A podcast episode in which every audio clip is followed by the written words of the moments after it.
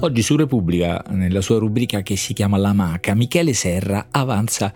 un'ipotesi, anzi condivide un pensiero insidioso di fronte a nuovi richiami alla Costituzione, al suo valore, alla sua indicazione come via maestra da eh, seguire, da proseguire, gli viene un dubbio e scrive, il dubbio è questo, che questa Costituzione per noi, popolo italiano, sia troppo, troppo per noi italiani, come siamo o come siamo diventati. Cioè, visto che non indica solamente obiettivi sociali, ma anche comportamenti, maniere e perfino un linguaggio che sono, scrive Serra, al di fuori della nostra portata. Non ce la potremo fare, dice Serra. Noi italiani, per la nostra storia di soggezione, l'incultura, la, la, la povertà, non, non, siamo all'altezza di questo testo. I nostri padri costituenti hanno peccato per eccesso di speranza negli italiani. Il resto dell'articolo è molto acuto naturalmente, un po' addolorato e ha anche la leggerezza dello scrittore di satira e, e pensa che possa esserci un piano uh, B, no? E se provassimo con il piano B è il titolo dell'articolo, cioè con una carta, provassimo a scrivere una carta un po' più andante, meno impegnativa e questa potrebbe essere una soluzione, non so se satirica o reale, ma visto che questo è un podcast di libri, noi cogliamo l'occasione per fare qualcosa che non credo sia così impegnativo, provare a rileggere la Costituzione.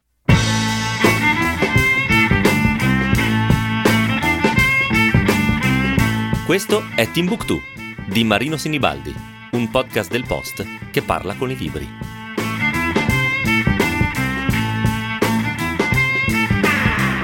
La Costituzione italiana è breve, come libro, sono 139 articoli, ma, ma troppo lunghi più qualche disposizione, diciamo, accessoria, ma talmente densa, ecco, che forse rileggerla tutta, vabbè, potrebbe essere troppo impegnativo. Allora, limitiamoci a rileggere i primi 12 articoli, quelli dei principi fondamentali, anche perché è lì che si concentrano quelle indicazioni di comportamenti e maniere che a Michele Serra appaiono oggi esagerate, troppo esigenti, irreali per un popolo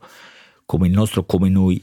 siamo diventati. Sono 12 articoli brevissimi anch'essi, da 2 a 10 righe, mi sembra, circa di dimensioni. Li potete leggere in varie edizioni, è disponibili in molti modi, anche, anche gratuiti, diciamo così, se volete un po' esagerare. No, non esagerare, diciamo se avete per esempio la curiosità, ecco questo è bello, di capire come sono stati scritti questi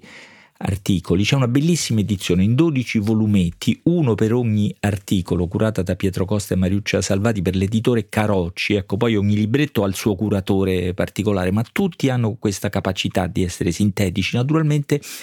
e di obbedire alla esigenza della massima chiarezza, mettiamola da parte questa, questa parola preziosa. Sono pure molto colorati, ecco, ce li ho qui davanti sullo scaffale, sono dei bellissimi colori, l'articolo 1 è rosso, il 2 è un po' arancione, il 3 è arancione più chiaro, col l'articolo 4 si passa al verde, poi insomma ecco una specie di arcobaleno adesso che li vedo tutti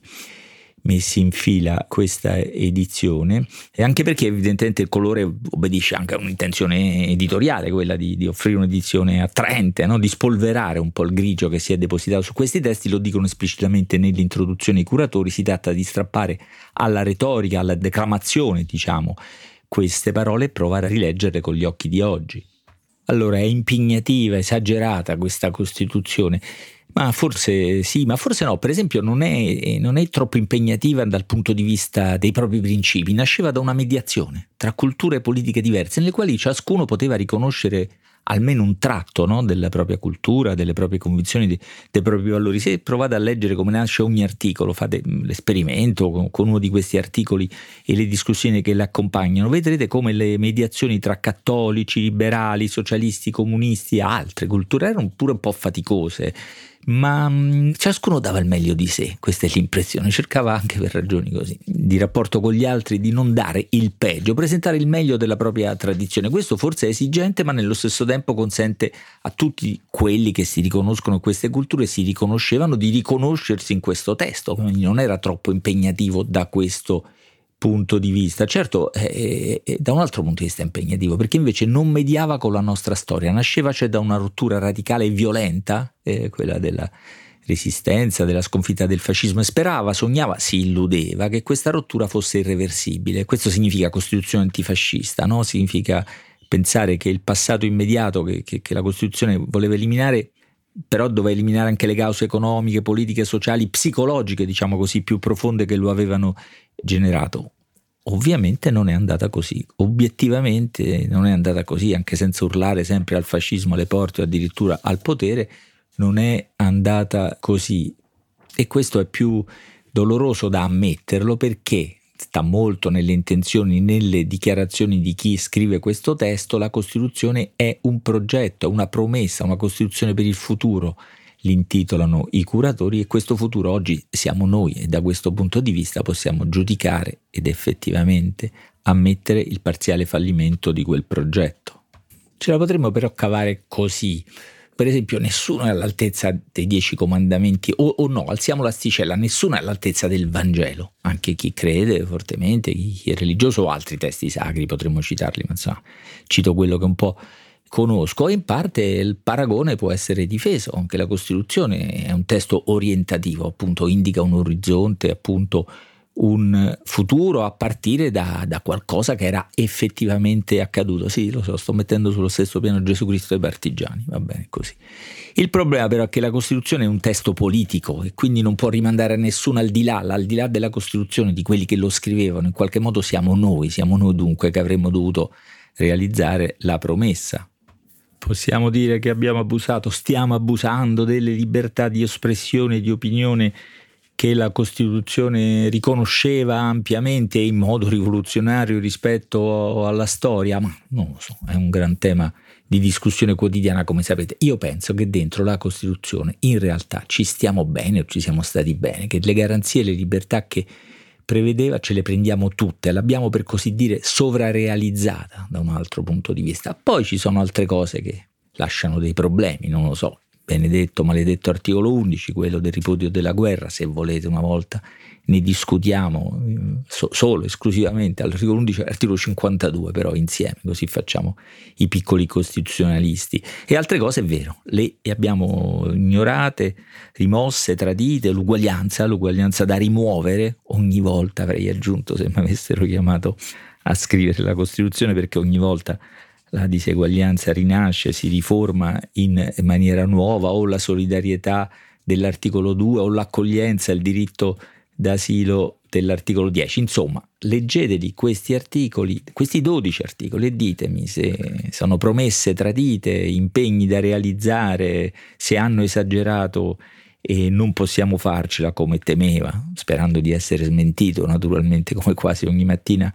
Michele Serra, scrivetelo a timbuktu-post.it. Però anche se il grande progetto fosse davvero troppo